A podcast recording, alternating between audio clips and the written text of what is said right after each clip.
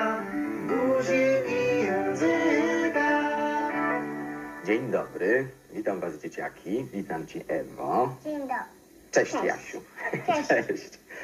Jasiu, czy możesz zajrzeć do naszej zaczarowanej walizki i zobaczyć, co my tam mamy?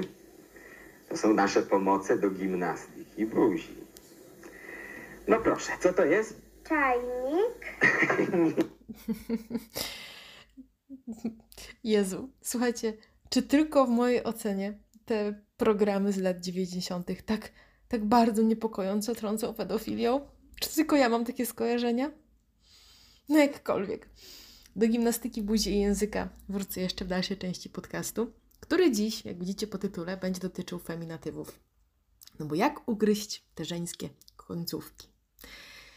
Niedawno podczas e, spotkania ze znajomymi brałam udział w bardzo ciekawej dyskusji e, dotyczącej właśnie feminatywów i zaobserwowałam, że stosowanie niektórych e, żeńskich końcówek mnie bardzo irytuje. Podczas tego spotkania nie ukrywam, że słuchając argumentów znajomych, no, nie mogłam się z nimi nie zgodzić. One poruszały obszar patriarchatu, nierówności płciowej, dyskryminacji kobiet na rynku pracy i, i miałam wewnętrzne przekonanie, tak, tak, feminatywy są super, no ale w momencie, kiedy miałabym je używać, no to czuję jakiś bunt, niewygodę. No i po spotkaniu z nimi postanowiłam się z tym raz a dobrze rozprawić. Wzięłam na tapetę własny opór i chciałam ten bunt zrozumieć. A zatem, szanowni państwo, panie i panowie, przed wami feminatywy. W dzisiejszym podcaście, nagrywanym jak zawsze na raz, e, a dokładnie mówiąc w tym przypadku drugi raz, bo zawaliłam cały pierwszy podcast używając niepoprawnej formy, formy feminatywów. E, odmieniałam to e, w sposób mm, feminatyw, a to są feminatywy w liczbie mnogiej. Także e, poprzez mm, gramatykę i mój perfekcjonizm cały podcast poszedł do kubła, ponieważ źle odmieniałam wyraz. I teraz będzie już idealnie, pięknie. Skoro mówimy o wyrazie, no to on musi być dobrze wymieniany. Więc w dzisiejszym podcaście na temat feminatywów, a nie feminatyw, opowiem Wam e, najpierw o tym, czym one są, potem e, pochylę się na moment nad historią, Mm, opowiem troszkę o tym, skąd feminatywy się wzięły, jaka jest ich mm, geneza i od kiedy tak naprawdę funkcjonują w Polsce. Potem opowiem Wam co nieco o powodach, które zaobserwowałam, o powodach tego buntu i oporu, który odczuwam, kiedy chcę używać feminatywów, i na końcu troszkę to podsumuję i powiem, do czego doszłam i jak chciałabym dalej w tym obszarze się poruszać i jak mój aparat mowy chciałabym nakierować. A zatem, no co to są feminatywy? No to są e, rzeczowniki rodzaju żeńskiego, mm, które w języku polskim funkcjonowały od wieków. Jednak to w sumie dopiero dziś ich używanie, zwłaszcza w kontekście zawodów i funkcji, no, wzbudza ogromne kontrowersje. Ich przeciwieństwem, czyli antonimem, nie anonimem, antonimem, są maskulinatywy. To są strasznie trudne wyrazy. Mam gimnastykę buzi i języka, mówiąc teraz do Was. Czuję, że mój język jest na takim speedzie, takim skup się, skup się, stary, skup się. Dobra, dodam, że feminatywy są w 100% poprawne językowo. Wszelkie głosy mówiące o hańbieniu polszczyzny i mówieniu nie po polsku są zwyczajnie bezpodstawne. To jest bullshit. To jest argument osób, które nie mają argumentów. Jeśli chodzi o kwestię językową i o kwestię poprawności języka polskiego, to zdecydowanie feminatywy są ok. Możecie się na mnie powołać. Teraz, jeśli chodzi o historię, to używanie żeńskich form, e, czyli feminatywów tutaj w kontekście zawodów, nie jest niczym nowym. Na początku XX wieku feminatywy były czymś absolutnie normalnym i bardzo często spotykanym. Panie magistry, świadkinie, powstanki, profesorki, e, weterynarki, no nikogo wtedy nie dziwiły. Mm, Historia tych nazw sięga jeszcze XIX wieku, kiedy wspomniane zawody powstawały, a kobiety zaczynały mm, pracę zawodową. W ogóle, kiedy myślałam sobie o tych nazwach, zwłaszcza o powstankach, to mi się też kojarzą dziewczyny, które wstają w sobotę po imprezie piątkowej i to jest taka właśnie powstanka, takie wiecie, Walking Dead. No ale tutaj chodzi o udział w powstaniu. Co ciekawe, w 1901 roku poradnik językowy, czyli oficjalny periodyk poświęcony poprawności języka polskiego, wyjaśniał, że używanie żeńskich końcówek jest podyktowane logiką związaną z różnicami płciowymi. Trzy lata później, w 1904 roku, wspomniany poradnik opublikował nawet protest czytelników sprzeciwiających się gwałceniu języka polskiego. I tenże gwałt miał polegać na łączeniu z nazwiskami żeńskimi tytułu doktor zamiast doktorka. W liście wskazano też na inne prawidłowe formy, takie jak profesorka, lekarka, lektorka, autorka. No to what went wrong? Co się za tym wydarzyło? Skoro wszystko było ok, skoro oficjalne poradniki wypowiadały się na temat feminatywów. No, zadziała się wojna, a po niej druga wojna, a po nich, tada, nastał PRL. Złote czasy. Podczas PRL-u doszło do zrównania płciowego, przynajmniej na poziomie ideologicznym, i popularyzowane było używanie określeń pani profesor czy pani doktor. Warto wspomnieć, że w związku z rozwojem ideologii PRL i gospodarki państwowej powstało sporo nazw zawodów dedykowanych kobietom, jak choćby żniwiarka, gwinciarka czy moja ukochana chlewmistrzyni. Ja się tak czuję w soboty, jak sprzątam. E, ale ich używanie miało na celu przede wszystkim propagandę i robienie dobrego PR-u władzy. Pamiętacie te hasła kobiety na traktory? W codziennym życiu język zdominowały jednak maskulinatywy, czyli formy męskie. I co ciekawe, ówczesne feministki wspierały kierunek używania mm, określeń pani profesor czy pani doktor, upatrując w tym symbolu równouprawnienia. Używanie jednej wspólnej formy, pani doktor, pani adwokat, były dla nich oznaką, e, było dla nich oznaką neutralności płciowej. Wiecie, intencje miały dobre, coś jakby, coś się tam niby tliło ok, no ale poszło to nie do końca w tą stronę, w jaką w mojej ocenie powinno. No i dziś jest jak jest, dziś jest całkowicie inaczej. Ale zanim przejdę jeszcze do sytuacji, jaką mamy dziś, chciałabym poruszyć temat e, problemu feminatywów w Stanach Zjednoczonych. Bo język polski jest jednym z najtrudniejszych języków na świecie. No come on, wiemy jak jest. Plasuje się w top 10 większości rankingów, tuż obok hebrajskiego, tejskiego, arabskiego, niemieckiego, no i oczywiście chińskiego. E, chińskiego się uczyłam, to wiem, mogę potwierdzić. Polski versus chiński, sorry polski, jesteś trudny, ale bez przesady. Chiński bije na łeb, na szyję. No i po drugiej stronie spektrum mamy język angielski, tudzież anielski w tym kontekście, który osładza te niemieckie umlauty, chińskie tony, no i polską gramatykę mm, swoją prostotą, łatwością wymowy gramatyki na wszelkich innych poziomach. Natomiast jak się okazuje, mimo iż nazwy angielskich zawodów są neutralne płciowo, mamy painter, developer, tailor, no to problem nierówności nie ominął Amerykanek. I tu mała dygresja, Taylor to jest krawiec i nie wiem czy wiecie, ale Elizabeth Taylor to jest tak naprawdę Elka Krawiec. Już brzmi mniej fancy, nie? I słuchajcie, ostatnio trafiłam na bardzo fajny wpis na LinkedInie, w którym prezeska, ha, już widzicie, nie pani prezes, nawoływała do tego, by nazywać ją founder, a nie female founder. Ona w tym upatrywała pewnej formy umniejszenia, deprecjacji, no i jak się okazuje, ten problem w Stanach jest całkiem powszechny i upatruje się w nim e, takiej swoistej kalki naszego polskiego problemu. To znaczy, ja tak upatruję. Widzę, że to jest e, podobnej rangi kłopot. U nas są feminatywy, w Stanach są te przedrostki. E, w, w Stanach w artykułach amerykańskich dodawane są nagminnie wspomniane przedrostki female, ale też na przykład woman, czyli mamy woman entrepreneurs, female programmers, woman architects. I w tym momencie jest ten atrybut płci dodawany tam, gdzie mówimy o biznesie. I tak jak wspomniana e, prezeska pisała na LinkedInie, jej zależy na tym, żeby skupiono się na tym, że ona jest founderem, że ona jest prezesem, że ona jest, a widzicie znowu, prezeską i że ona działa jako szefowa firmy bez pokazywania atrybutu płci, bo to nie to jest ważne w kontekście biznesu, o którym jest artykuł.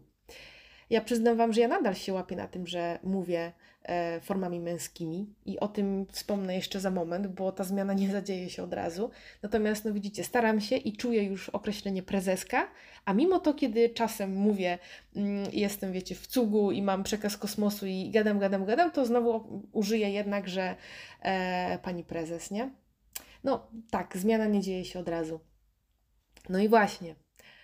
A skąd ten opór?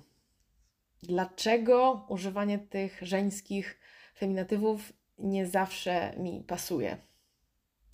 Przyznam Wam, że sama bardzo wspieram inicjatywy równościowe, no ale tutaj te feminatywy, no one przychodzą mi z trudem i, i z trudem mi chcą wyjść przez gardło, no bo ginekolożka Trenerka, no trenerka już może bardziej, ale naukowczyni, no jak to brzmi naukowiec? Wow, konkret, naukowczyni. No nie, nie, nie, nie, nie, nie. No i właśnie dlaczego nie? Skąd to nie? What the fuck? Co tam siedzi? Dlaczego? Why? Po wspomnianej na początku dyskusji ze znajomymi postanowiłam się mm, przypatrzyć temu, co się ze mną dzieje, wziąć ten opór na tapetę i rozłożyć go na czynniki pierwsze, drugie, a nawet trzecie. I słuchajcie, tak powstała moja lista powodów, przez które feminatywy mogą drażnić i kuć w uszy, a w większości punktów są to powody, które działają na mnie. Jeden z nich jest bardziej wynikową researchu, a trzy pierwsze są jakby moje. No i pierwszym tym powodem jest to, że feminatywy brzmią jak e, zdrobnienia. Końcówka K powoduje umniejszenie wyrazu bazowego. I to nie jest opinia, to jest fakt. Patrzcie, parasol, parasolka, auta, autka, lampa, lampka, menadżer, menadżerka. Tylko malutka panieneczka, menadżereczka. No i mając w głowie taki schemat działania końcówki K, nakładamy go mimowolnie na znaczenie zawodu, powodując jego deprecjację. Taka rola wydaje się wtedy mniej ważna, infantylna, dziecinna. Drugim powodem, mm, który mi się tutaj wyklarował, jest to, że feminatywy czasem brzmią jak przedmiot. Niektóre zawody męskie z dodaną końcówką ca lub k no, brzmią jak rzecz i mogą rodzić skojarzenia z czymś zabawnym, nawiązującym do starej pudernicy albo oślicy. Już e, biegnę, dojaśniam. Patrzcie na przykładach. Cukiernik, no cukiernica, super, jestem cukiernicą. Analityk, analityca. Nie wiem, mi to brzmi jak stara oślica. Astrofizyk, astrofizyca. Chemik, chemica. Drukarz, drukarka albo drukarzyca. Pilot, pilotka. Żniwiarz, żniwiarka. No i tutaj warto zauważyć, że mm, sama się już na tym złapałam, że ten argument jest y, słaby i mówiąc wprost głupi, bo na przykładzie pilota, mm, pilot też jest rzeczą, czyli męska forma też oznacza przedmiot.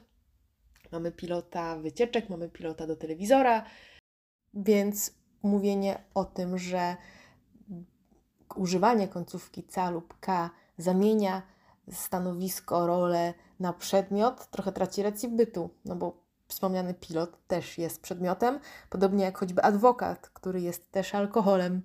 E, jesteś tym, co pijesz. To może być też tutaj powiązane, ale nieważne. Trzeci powód, dla którego feminatywy gdzieś drażnią, to jest to, że feminatywy hmm, gdzieś podświadomie zabierają autorytet, powagę. I ten punkt wydaje się podobny do pierwszego, ale nie jest tożsamy. To znaczy, chciałabym zejść na moment trochę głębiej, na takie drugie dno e, i, i popatrzeć na to nieco głębiej, bo według mnie zawody niższego szczebla, takie jak kosmetyczka, kasjerka czy fryzjerka, brzmią naturalnie. Nie swędzą uszy. Problem zaczyna się podczas używania żeńskich nazw zawodów związanych z władzą, wysokimi zarobkami, prestiżem. I popatrzcie sami: chirurżka, doktorka, biolożka, przedsiębiorczyni, strateżka, no to już nie brzmi tak lekko i normalnie jak wspomniana kosmetyczka czy manikurzystka. I to jest coś, co mi dało bardzo mocno do myślenia, ale zanim przejdę tutaj do głębszych analiz, wskażę jeszcze powód czwarty, mm, przez który feminatywy e, spotykają się z oporem. Podobno nie da się ich wymówić. I ten powód nie jest do końca czymś, czym ja się utożsamiam, ale jest to coś, na co trafiłam podczas e, researchu tematu w sieci. Dużo osób się na to mm, powołuje, jest to częsty argument. Mm, no ale tak jak wspomniałam, według mnie kiepski, no bo nasz narząd paszczowy warto ćwiczyć, by wymawiać sprawnie nie tylko feminatywy, ale też i wszelkie pozostałe piękne wykwity polszczyzny, takie jak grzegżółka, zdzibło, giblartar, tromtadracja, i jakby ja bardzo polecam trening oralny. E, może być z partnerem, a może być z czajnikiem, e, tudzież z młodym pazurą podczas gimnastyki buzi i języka. E, obejrzałam całe te filmiki jego i to jest naprawdę petarda. Można mieć potem na języku e, grube zakwasy. No dobrze, to słuchajcie, co dalej? Używać tych feminatywów czy nie? No bo skoro jest tyle argumentów na nie, może warto sobie odpuścić te rozdwojone końcówki, uciąć ten temat i używać mowy, która się nam osłuchała, która jest wygodna, miła i przyjemna. No według mnie nie warto. No nie warto.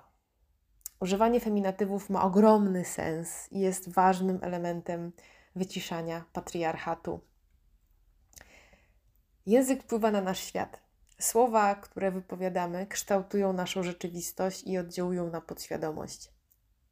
I im więcej mamy wokół rzeczowników męskich, tym silniejsza jest męska dominacja. Aż to, wiecie co, wzmocnię, mm, bo naprawdę w to wierzę, że im więcej mamy wokół rzeczowników męskich, tym silniejsza jest męska dominacja. Używanie maskulinatywów, czyli tych męskich rzeczowników w sferze zawodowej wzmacnia patriarchat i sprawia, że nadajemy pracy, zarobkom i prestiżowi charakter męski. Utrwalamy podświadomy schemat, który no, wiele z nas i ja też świadomie pragnie odkręcić. I boli mnie fakt, że żeńskie zawody o niższym prestiżu społecznym brzmią naturalnie, a te z wyższej półki już nie. Dla podświadomości to sygnał, że poważne zawody, no wiecie, lepiej pasują do mężczyzn, e, wtedy jest poważnie, wtedy jest to zrobione konkretnie, czyli mm, okraszamy te zawody z wyższej półki taką jakby energią, taką posypką męską, że to jest ich. I przez brak feminatywów w sądach i szpitalach zagnieżdża się w mózgach model nadrzędności mężczyzn. Ja na to nie mam zgody. Utrwalamy przekonanie, że facet w roli geologa czy chirurga jest bardziej profesjonalny i poważny niż jakaś tam chirurżka czy geolożka.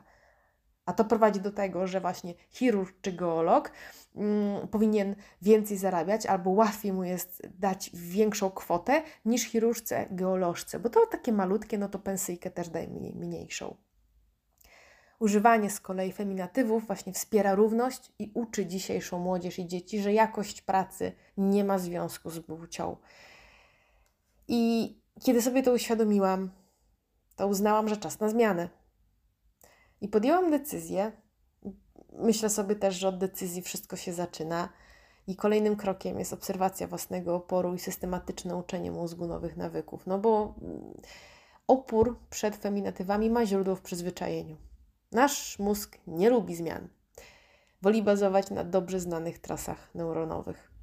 Stosowanie nowych wyrazów przypomina przedzieranie się maczetą przez dżunglę synapsowych lian, kiedy obok widać pustą, łysą, przetartą ścieżkę.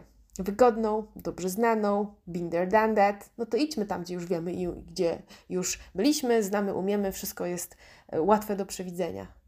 Tylko właśnie to od nas zależy, czy pójdziemy na skróty, czy pokonamy chwilowy dyskomfort, mając przed oczami większy sens tej przeprawy. No i ja Wam powiem, że mam zamiar wziąć tą maczetę, naostrzyć o filiżankę, bo nie wiem, czy wiecie, ale jak jest filiżanka taka prawdziwa z ceramiki i się odwróci, to bardzo często w momencie wypalania mm, nie ma, mm, nie jest wszędzie sama ceramika, tylko czasem jakby taka bardziej ostra glina wystaje na dole filiżanki, a raczej spotka, chociaż filiżanki czasem też i to świetnie ostrzy noże.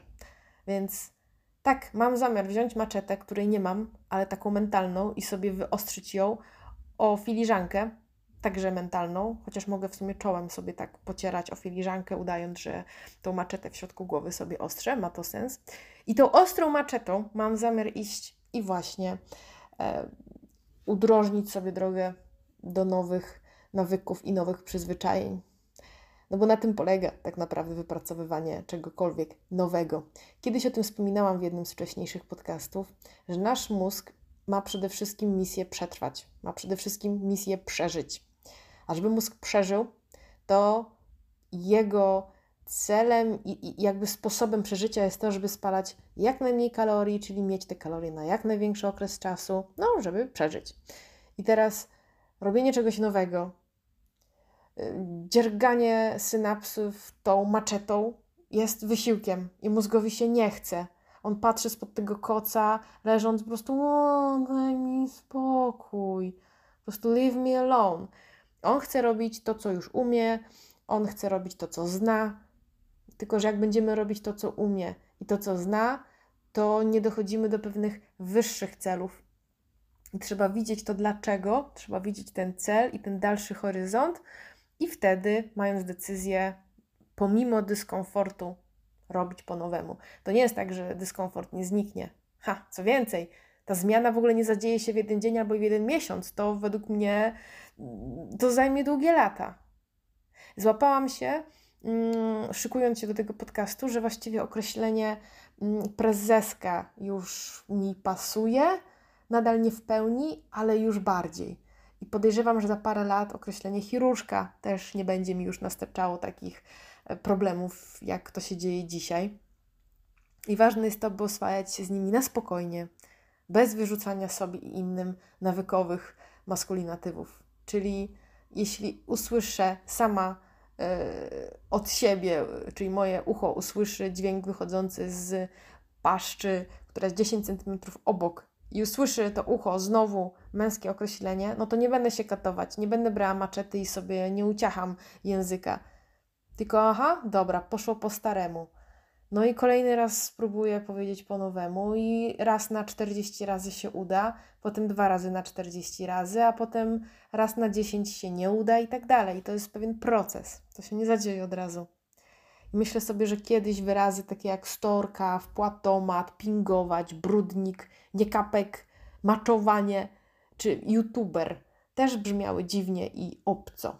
One swędziały w czoło, tak od środka. No ale się przyzwyczailiśmy, ja się przyzwyczaiłam. Kiedy pierwszy raz mój były 10 lat temu użył określenia brudnik, popatrzyłam na niego, pomyślałam, co za debil. kto, kto w ogóle mówi brudnik? Ale potem się też przyzwyczaiłam i jakiś czas temu użyłam przy kimś innym określenia brudnik i on popatrzył na mnie, co za debil. No, więc wyrazy są nowymi bytami, odbytami i muszą się czasem w nas osadzić. No i to są właśnie przyzwyczajenia i myślę, że z feminatywami będzie podobnie. Tak, wiem, to jest właśnie przykład myślenia życzeniowego, ale naprawdę jak widzę, ile młodych ludzi też chce tego równouprawnienia, chce tej równości i ma taką zgodę na to, żeby feminatywów używać, to myślę, że to się zadzieje. Kiedy pierwszy raz usłyszałam też określenie gościni programu, miałam takie, Jezu, dlaczego? Kto tak w ogóle? Why? Why? A teraz słyszę gościni, spoko. Więc widzę już nawet na mm, przykładzie feminatywów przez ostatnie 2-3 lata, kiedy właśnie zrobiło się o nich głośniej, to już widzę, że kilka mi weszło w krew. A za parę lat myślę, będzie jeszcze lepiej. E, nie wiem, kiedy przestawię się na używanie feminatywów e, względem mojego stanowiska pracy, gdyż ja e, pracuję w roli marketing strategist, czyli po polsku co? Strateżka marketingowa? LOL, XD. Chyba się przebranżowię. No jakkolwiek, wiem, że to mi zajmie. Na razie unikam, używam amerykańskich określeń i tyle.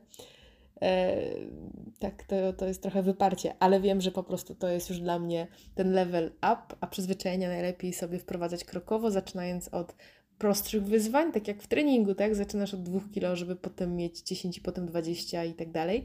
I jakbym wzięła na tapetę używanie e, strateżka marketingu, to bym się pewnie zniechęciła na start, więc to zostawiam sobie jeszcze, jeszcze za moment. Na razie zostaję przy mm, nazewnictwie angielskim. Dajcie znać, co myślicie.